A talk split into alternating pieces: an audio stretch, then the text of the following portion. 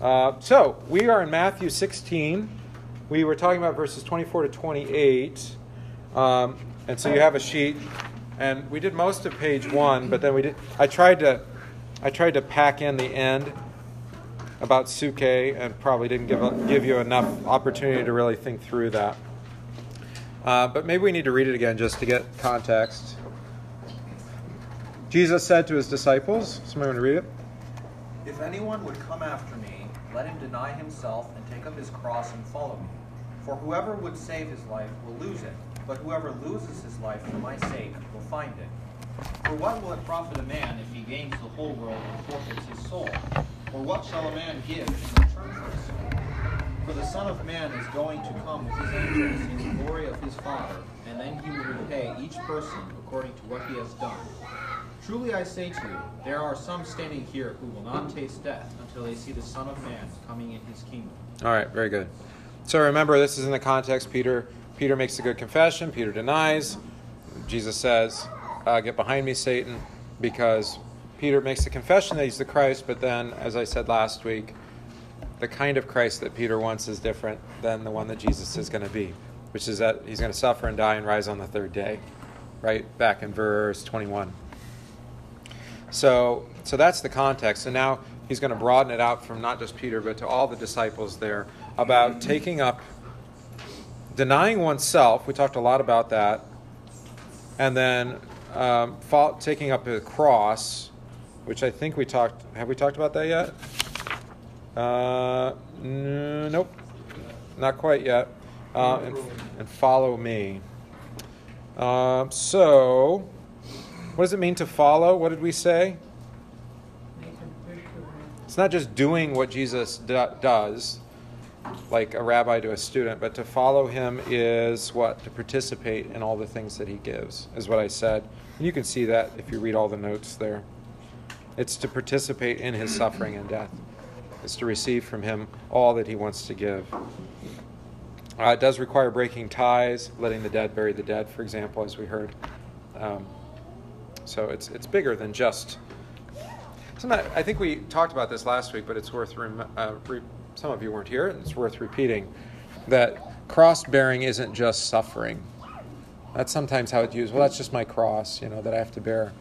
But it's essentially suffering for the sake of what you believe because you are um, a Christian, because you follow after the Christ, you believe in Him, and and that that's essentially so. It's the suffering of faith. It's the suffering of the faithful because they're faithful. So I think that's helpful. It doesn't mean that you don't suffer in other ways, and that that might not challenge your faith as well, right? Like like the despair of someone who's you know who gets a devastating diagnosis that they're terminally ill, for example. You know, you can imagine it's easy to respond to that like, well, does God hate me? You know, what have I done to deserve this? And uh, so that sort of situation is more cross like, isn't it? Because your faith is being challenged by what you're experiencing. Just say, no, God actually loves me. He's going to take care of me. How do I know that? Jesus died for me. Following so far? Okay. It's the difficult burden of walking on the straight and narrow. Yeah. Yeah, I mentioned that in the sermon this morning about the narrow gate, trying to pass through the narrow gate. Just in passing, I just threw it out as an expression, but um, but that that is how Jesus describes it, or camel through the eye of, a, of the needle. However, you want to discount that, whether you want to think of it as like a sewing needle, or you want to think of it as that little that little opening in the wall in Jerusalem that they called the needle, which is what I think the scholars would argue today. Uh, yeah, camel can't go through that either. So I think there's one of those in Bryce Canyon too. Oh yeah, the needle. The sandstone. Threading the needle. Yeah, yeah. Um, but he also says that he's the door to the sheepfold, right? And there's a lot of other ways you could get in, but that's not the right way in. The way in is through Christ, right? And actually, I heard an expression similar to that yesterday, talking about marriage. I mean, there's a lot of ways you could enter into marriage, um, but the the right way is to uh, how did how did he put it in the presentation? Um, to separate, to cleave, um, and then and then to live in intimacy together. But a lot of people start with the intimate part, and then eventually they might separate from their folks, and then only later do they cleave, meaning commit to marriage, right? Cleave to one another. Um, but the way that the Bible presents it is you first you separate from your folks, and then you cleave to one another, and then you share all the things that come with that. That's the right way in to marriage. So, uh, what are we talking about? Okay, so verse 25.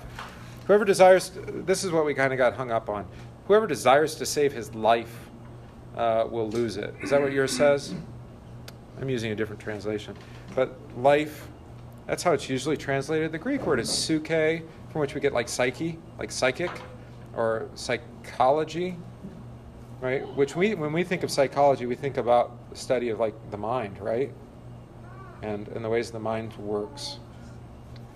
Um, but the word in Greek is more broad than that, and I gave you some. It's connected first to the Old Testament word nefesh, meaning breath, the Hebrew word nefesh.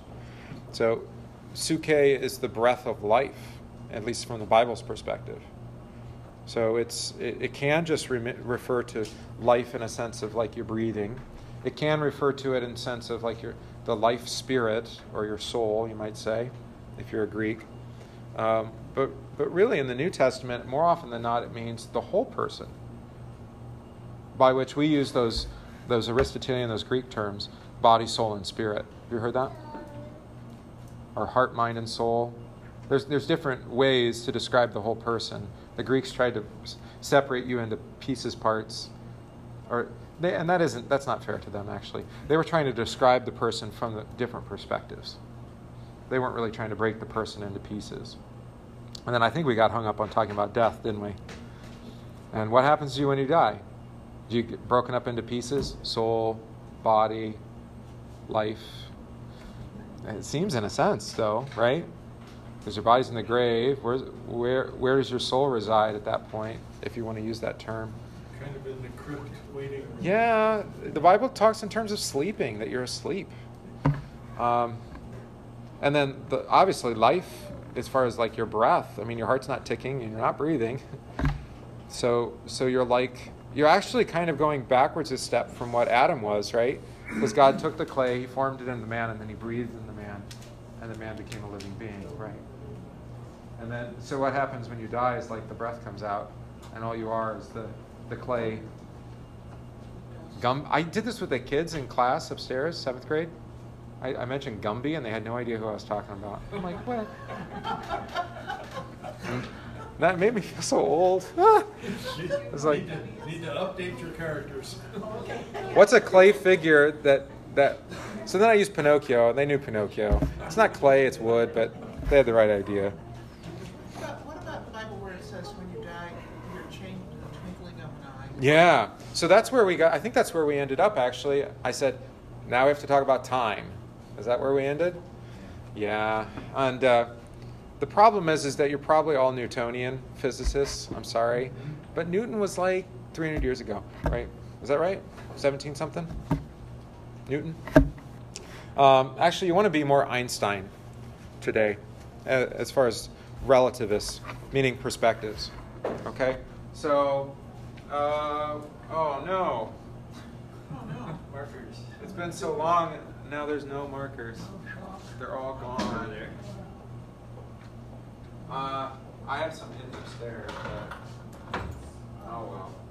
All right, I'm just gonna have to use my hands. I haven't read it. Matt has one. What? Oh, No, you don't. Came prepared. Wow. kids, Look at I. Well, we'll do our best. All right. So here's here's how life looks, right? We'd say there's what? Begin. Begin. Sorry, it's so small. And I'll try to write bigger, right? Or we'll say birth, right? And death. Okay, good so far. Um, what does Jesus say about himself? I am the Alpha Alpha and the Omega. Omega. By the way, that's just the Greek alphabet, like A to Z. The end. Yeah, beginning and the end. I'm the beginning and the end. Uh-huh. And so when we look at like Jesus, what happens? The end, the cross, right? Was it? No. No, because there's the resurrection, right? Right. So Jesus keeps going. and actually, all those who die in him, they keep going too. Then you have these other funny expressions in the Bible, like St. Paul says that Jesus Christ was crucified here in time. We'll say this is about what? We'll just say it's about 30 AD, somewhere in there, 33 maybe. I don't know. Doesn't really particularly matter, although we know we have a pretty good idea it's somewhere in there because of the Pontiuses, Pilates, and the Caesars, and all those guys. So he died about 30, 33 AD. But then Paul says, no, he was crucified from the foundation of the world. So now we have to keep going this way, and we're going back to when there was nothing. and even before there was was an earth, I'm sorry, this is going to be a horrible drawing of the earth. Before there was even an earth, Jesus had already died for the sins of, of the people. Now, how do you figure that one out? He's the beginning and the end.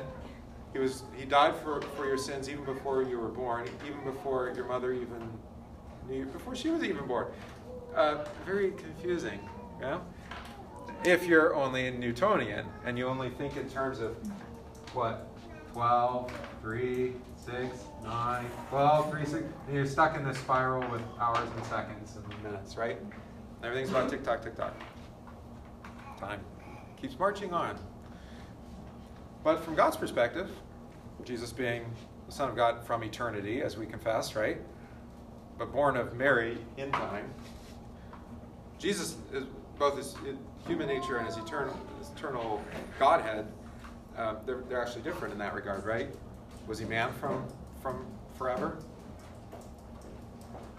No, he was born of Mary very much in time, right? Did he die forever? Not really from our perspective. No, he died very particularly at that time.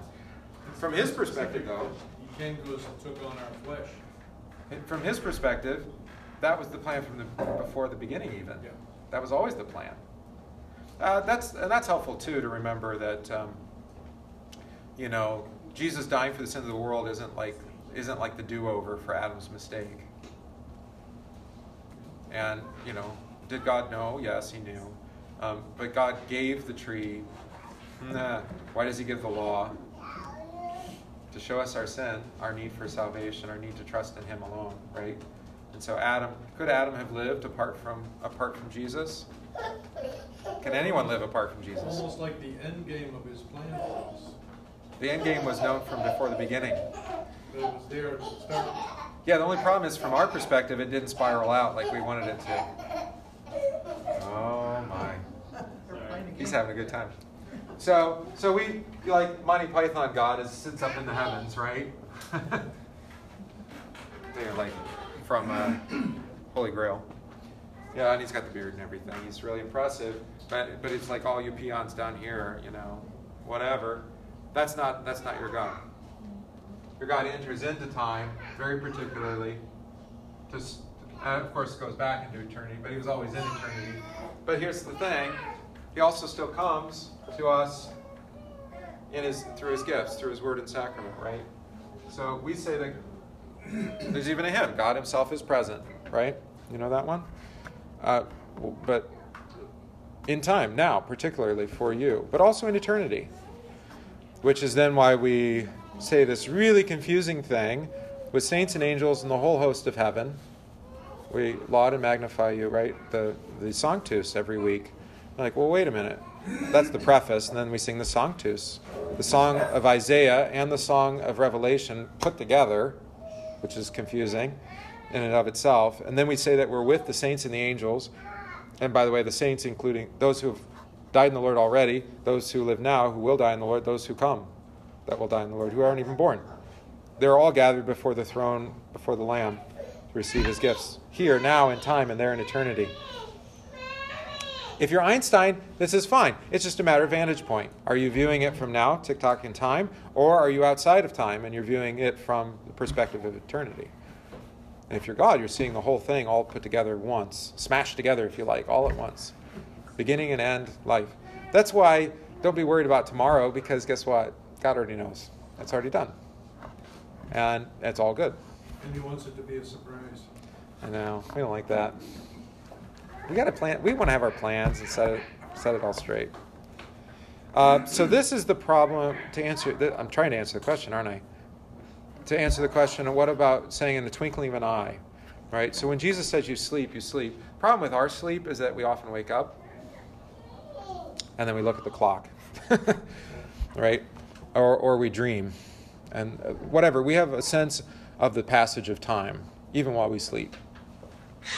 Some of that sunrise, sunset, probably, right? Um, but for the dead, they die. They, they don't sense that passage of time because they're already in eternity. Already. From our perspective, from below, they're laying there in the grave. From their perspective, they're already in the resurrection, living life eternal. And that's kind of maybe hard to get our head around, but that's, that's what the New Testament teaches. And Einstein helped us out, actually, to just say, just look at it from a different perspective. Look at it from the, from, from the eternal life already. Yeah, so twinkling of an eye, I mean, it's like a, it's like, it's like that, that wonderful deep sleep you have, and then somebody grabs you by the arm and wakes you up, and you're like, and you have no idea how long it took. That does happen sometimes, doesn't it? Where you sleep so soundly that you don't even realize how long you've been sleeping. Imagine it like that. And from God's perspective, tomorrow, today, you know, thousand years from now, million, millennia from now, um, it, it's it's all now for Him. and for those who die, actually, it's all now too. At that moment, isn't that something? Is there a reference somewhere in the Bible where a day is Thousand years, a yeah. thousand years? Yeah, it's usually used to justify all sorts of nonsense talking about creation. Um, yeah, no, God, well, you know, I know he said six days, but that means 60 million years because, you know, a day is a thousand years for God.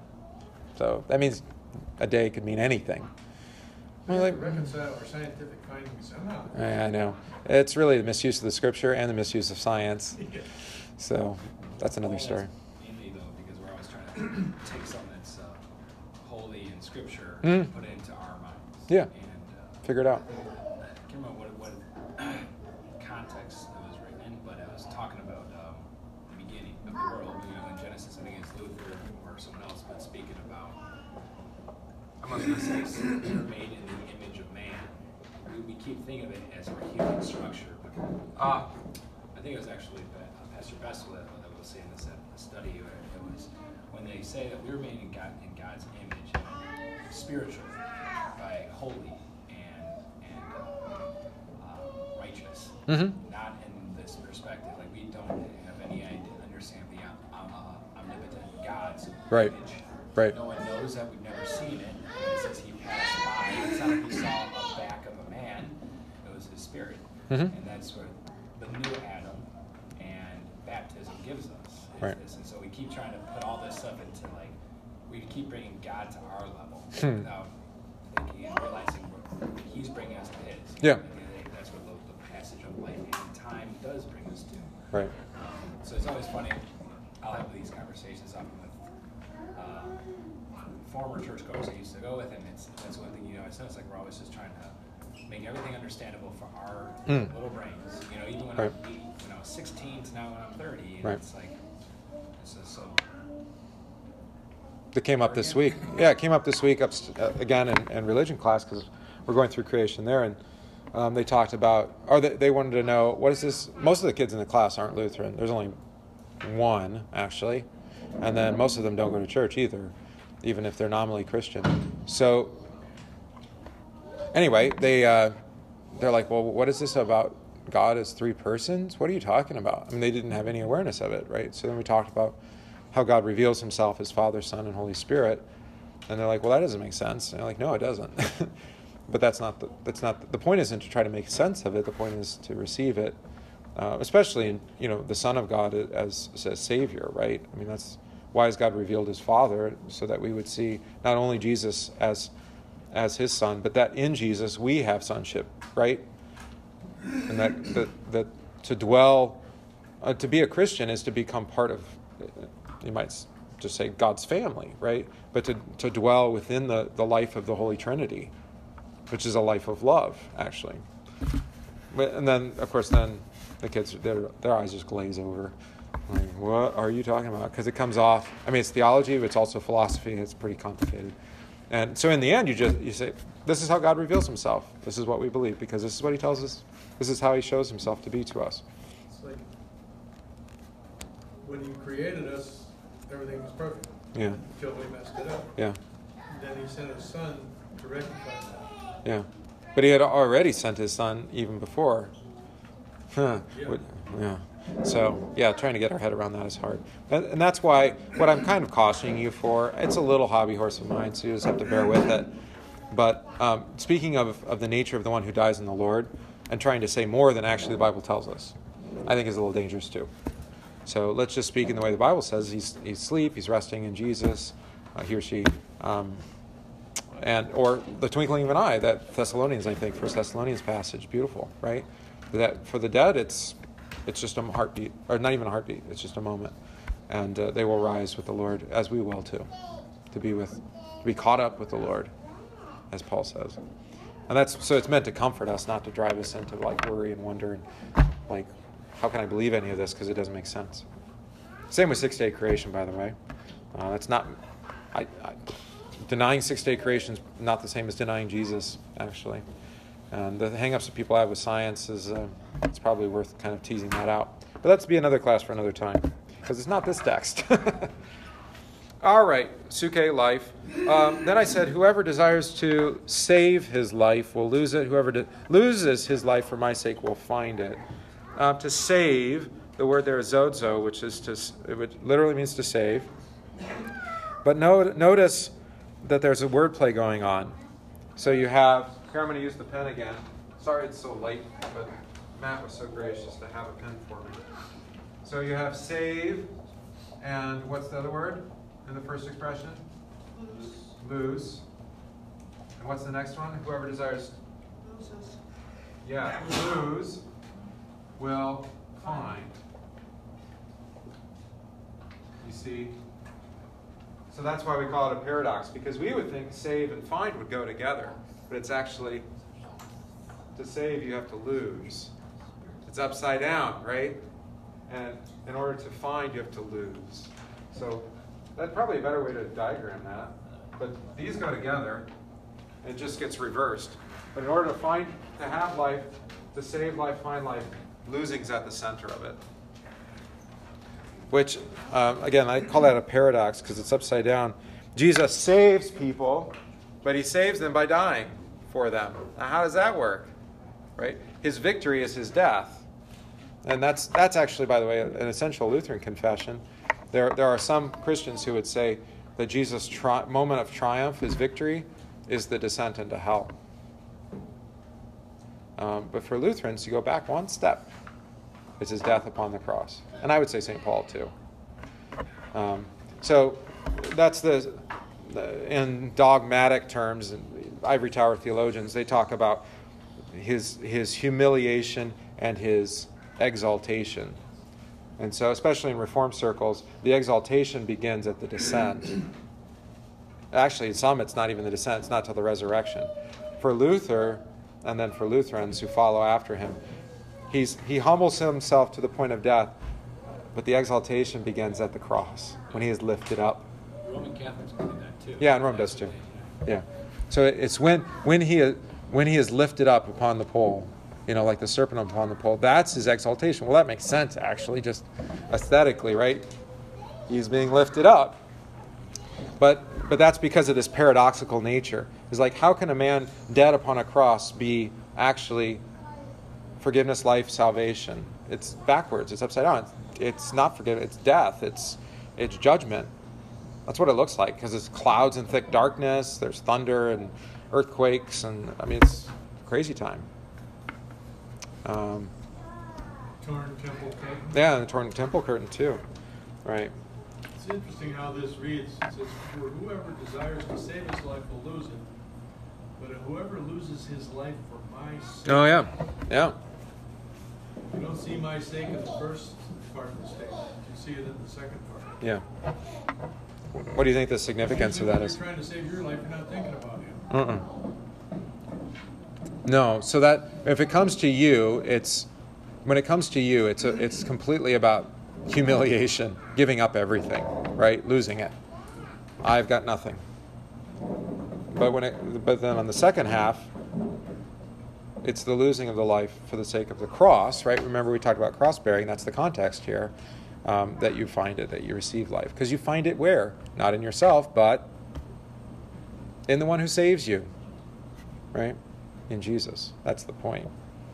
So to always look for, eh, really saying, look for salvation, not in the suffering and death, but of yourself, um, but in His suffering and death and the way He saves you. Hmm. So I gave you a little bit there. Jesus saves people from disease and death. So we talked about that last week. I translated it in the gospel reading. I said, you know, your faith, instead of your faith has made you well, healed you, I said your faith saves you, just to kind of prick up your ears a little bit, if you, especially if you're following along in the hymnal. But the word there was sozo, because we were talking about it here. Um, so it can mean to bring about like salva- salvation, if you like, from sickness and death, right? So physicians save you in a way. Um, but uh, when, at least when St. Paul uses it, well, certainly in other aspects of the gospel, the saving word is used of forgiveness of sins. And when Paul talks about being saved, uh, it's always about soteria. It's being, it's about salvation. So to be saved and salvation, those are cognates. Those are, those are the same word, just two different forms in Greek. Saved is the verb. Saving, save, to be saved, salvation is the noun form. Does that follow? So they go together. So be cautious about how we translate that word. So here, um, saves it. That's a good translation, I think. But we're going to see why maybe we got to be careful about translations here as we get going. Uh, salvation, or to be saved, and salvation is limited to the relationship of man and God, uh, and and to, to Jesus primarily then, and His cross. So when you read saved in Paul or salvation in Paul, he's not talking about uh, being delivered from sickness or illness. Now, when we go to verse 26, what prof? Well, maybe some, read it from your translation because I have a different one. Read verse verse 26. For what will it profit a man if he gains the whole world and forfeits his soul? Mm-hmm. Or what shall a man give yeah, so notice what they did there. In verse 26, they translate it not as life, but as soul. It's the same word. Now, why? I don't actually have a good answer for that. Why shift the translation of the word? Is the, is the meaning different? Is the thrust of what Jesus is talking about, is it really a different idea? Are we gaining souls now and not life? Why make that translation shift? Is the compare and contrast the physical versus the spiritual? Yeah, I think that's what they're they're trying what they're trying to set up. Is that what Jesus was doing in the gospel? I think the thought is is that well, verse 26 seems like repetition of verse 25. So now, what? How would do do we distinguish the two? Uh, what profit is it? And uh, what are we looking to gain? I count all. How's the hymn go? I count all but loss. Oh, we give thee but thine own. Whatever the, it's in that hymn. There's a line about. Um, it's quoting St. Paul about counting all. Uh, you gain. What what is it if I gain the world and and I have not um, love? Right. I've lost everything. Yeah. What if you? There's a lot of things I could have said today, but yeah, you, you never see a hearse uh, with a U-Haul following a hearse, right? Unless you're unless you're an Egyptian and you get buried with all your stuff, right, for the afterlife. Ah, I saw. Oh, a pastor friend of mine told me that he had a uh, parishioner die, and they he insisted that he have his "Make America Great" hat again, "Make America Great Again" hat buried with him. I'm like, I mean, talk about just like a brief moment in time, God willing, that we'll have those hats. But the story of the wife who husband instructed her when he buries her, when she buries him, he to be buried with all his riches. okay, So they asked her afterwards, I did what he told me, I wrote him a check. good luck cashing it. oh I mean, Why are we without soul? Just an interesting collection of chemicals. Yeah, I know. And but what is a soul without a body? We don't know that either, right? Well, there's also a greatness to that God says your body will be raised. You know, it's something that we never Mhm. focus on. Is that He He still has a place for that for us in eternity. Yeah, you're not less. Well, and this is the reason why I bring up all this stuff about death and soul and body, spirit, and not, not being separate aspects and not separate parts of a person, um, is because some people run with the Greeks then, and they go to the, like the Arcade Fire song, you know, my body is a cage. You know, the, the body is a prison, prison house. And that's, and that's some of the Greek philosophers viewed it that way. Um, and then, funny, the Greeks ended up um, going, going east, and guess who else picked up on it? The Buddha, right? And Talking about life being suffering and trying to escape suffering and pain, and escape the flesh, as we would say. And Christians kind of, uh, I think, are instructed by, by the scriptures to dig deep, actually, and to get down into the flesh. Not embrace the flesh in a sense of like succumb to all your temptations and desires, but to not become, you're not less than a body. I mean, you're, you are body, soul, spirit together. God knit you together in your mother's womb. Um, is your soul immortal? And we don't have a lot. There's some text maybe that might indicate that. But we don't really talk about the person apart from their body. And that's not a bad thing too. That's the one great thing Hmm? Uh, that's a, great thing for me in the, our confessions is kind of realizing how we just twist the sin off so constantly into something. You know, Yeah. we're so extreme in our thoughts Ah, of reaction. You know, and often you know the apostles, Christ was always just shaking his head and being like, no. It's too far or too little or like Right. we're just so unbalanced without him you know Hmm. Yeah, and how does this play out? I mean, I tried to help you a little bit with the sermon today on that. I don't know if it was helpful or not, but the idea that you know, trusting in God doesn't mean you're you're just a moron and you you don't take care of your finances and you don't work hard and you know you don't make any attempt. You just sit and sit watching Netflix all day. You know, Netflix and chill, right? I mean, how you that's not going to provide for your family. So, and, and so then the confession is actually that's how God made us. He made us to work like Adam to tend the garden. He gave Adam what he needed, the skills, abilities, whatever, to do that work, to name the creatures and to care for them, to have dominion over the creation. Uh, God made us to do that, to be that way. The only reason we want to Netflix and chill and not work is because we don't want to be who God made us to be. because we don't we, we have such a hard time finding joy in our work because a lot of times it's a sludge grind what what are all the words? You know? When Adam was in the garden, that was the only time unemployment was hundred percent. that's right. Or employment orange sheboygan county where it's less than 3% pretty close to being the garden then huh? No, that's funny. Yeah no uh, so so our problem is it's not that it's not that we don't do all those things and we don't work and we don't use our bodies. Um, and this I told you I was at a um, retreat on marriage and sexuality, and that's another place where Christians, some Christians, have done a great disservice in talking about, you know, the our, our the, the sexual nature of our bodies as being somehow like taboo. We can't talk about it in church, and we can't encourage it actually, like marriage and family, um, and actually delighting in one another uh, physically, intimately, and uh, you know that's that's a problem actually because what happens when you kind of always refer to the negative it just sounds like a prohibition right? Like don't have sex until you're married. That's all you hear at church. You're focusing only on law too. Yeah. And what does the law get you? Paul says it increases trespasses. It's no wonder when you tell somebody to take a chastity vow that actually statistically they end up being less chaste. Because you tell them they can't. And you're just like stop stop stop stop. So this is a bigger deal in our country. I'm sorry i interrupted. But this was an australian speaking and he's like we didn't have this whole sexual revolution thing like you did in the us because we weren't puritanical to g- begin with or straight-laced or whatever. We were already a little bit more um, They eh. were, they were all convicts. you call them all criminals that's funny. Yeah. No but it's no that's true. That's their history. Yeah that's true.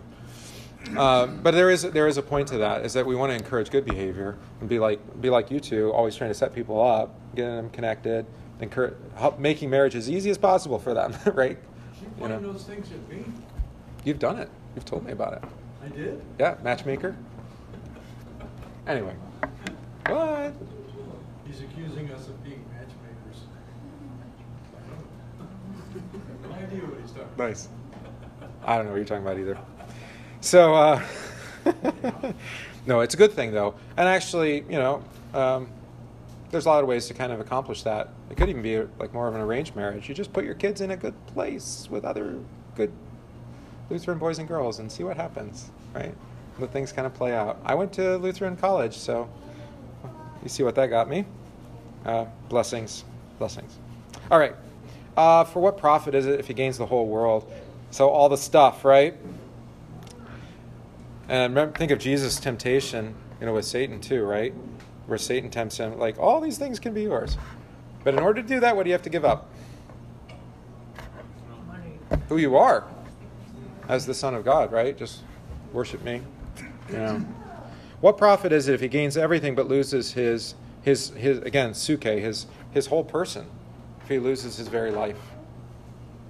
Okay, and or what will a man give in exchange for his life? What can you even give for your life anyway? Do you, can you say to God, "Hey, breathe the breath of life into me, I, and in exchange for that, I will serve you"?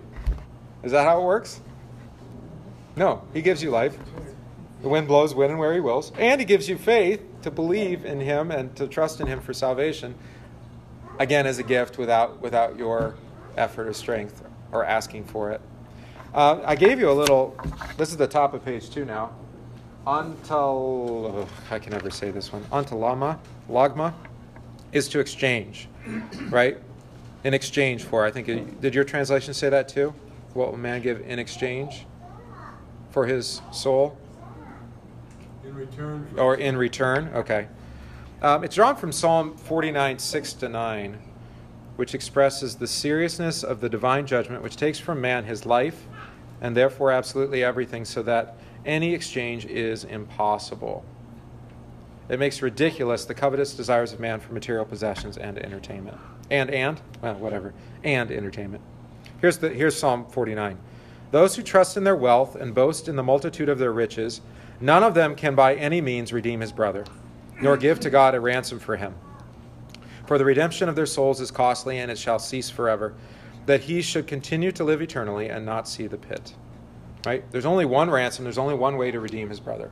There's only one way to purchase his soul from hell, or from purgatory if you were a Roman.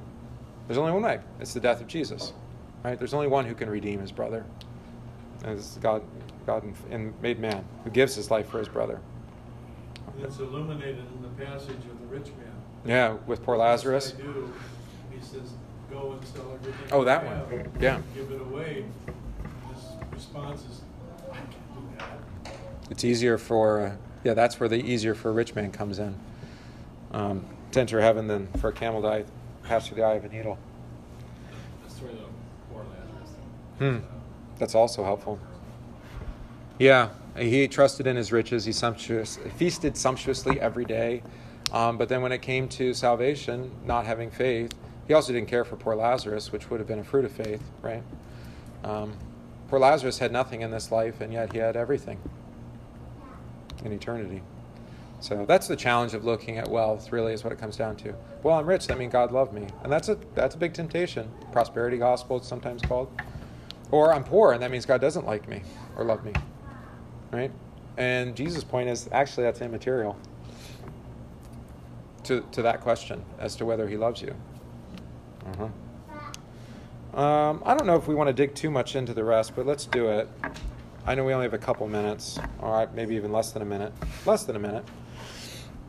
Um, yeah, so we probably should draw, drag this out a little bit. The Son of Man will come in his glory with the Father, glory of his Father with his angels, and will reward each according to his works. That seems like a big conversation, doesn't it? What do you think? You all know that works don't save you, so we could just move on, right? Except we have to actually de- deal with the text, right? What does it say? It says it will reward him according to his works. So what's he talking about? Isn't it Christ's works? Huh? Well, of course. Not ours. Hmm.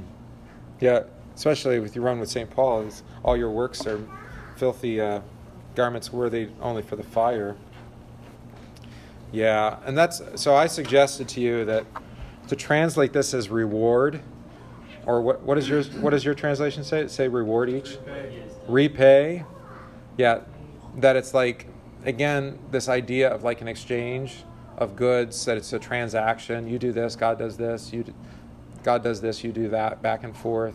Equal scales are balanced and leveled, and you weren't you were found not wanting. Um, so it may be a contradiction there, but the word is usually used as God's gifting. So the word there is uh, apodosai, to give over.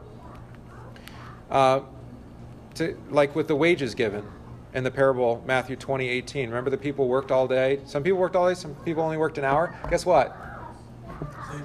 They receive the same wage, the same reward, if you want to translate it that way. Um, so there's a there's actually a parable that helps us understand what Jesus is getting at. Also, the fruits of the vineyard, Matthew 21, 41 uses the same word. What's Matthew 21, 41? Anybody remember? I'm trying to get there too. Oh, yeah. Yeah. They said to him, um, okay, therefore, when the owner of the vineyard comes, what will he do to all the vine dressers, the ones that ca- killed all the messengers, or killed, rejected the messengers and then killed the son who came? Um, he will destroy the men, wicked men miserably and lease his vineyard to other vine dressers who will render or give or reward, if you like, to him the fruits in their seasons. Right? So, it's what, what do you do? Can vines produce fruit by their own will? No. Fruit trees produce fruit, right? Because they're fruit trees, because that's what they do. So here the wages, again, you might say, or the rewards, are the fruit that come as a result of faith in Christ. Right? So, uh, blessed are the dead, St. John says, for their uh, works do follow them. You ever heard that? I think it's Revelation 19, maybe. Um, you say, well, what works follow them? All the works done in faith, right? All the and Jesus talks about it.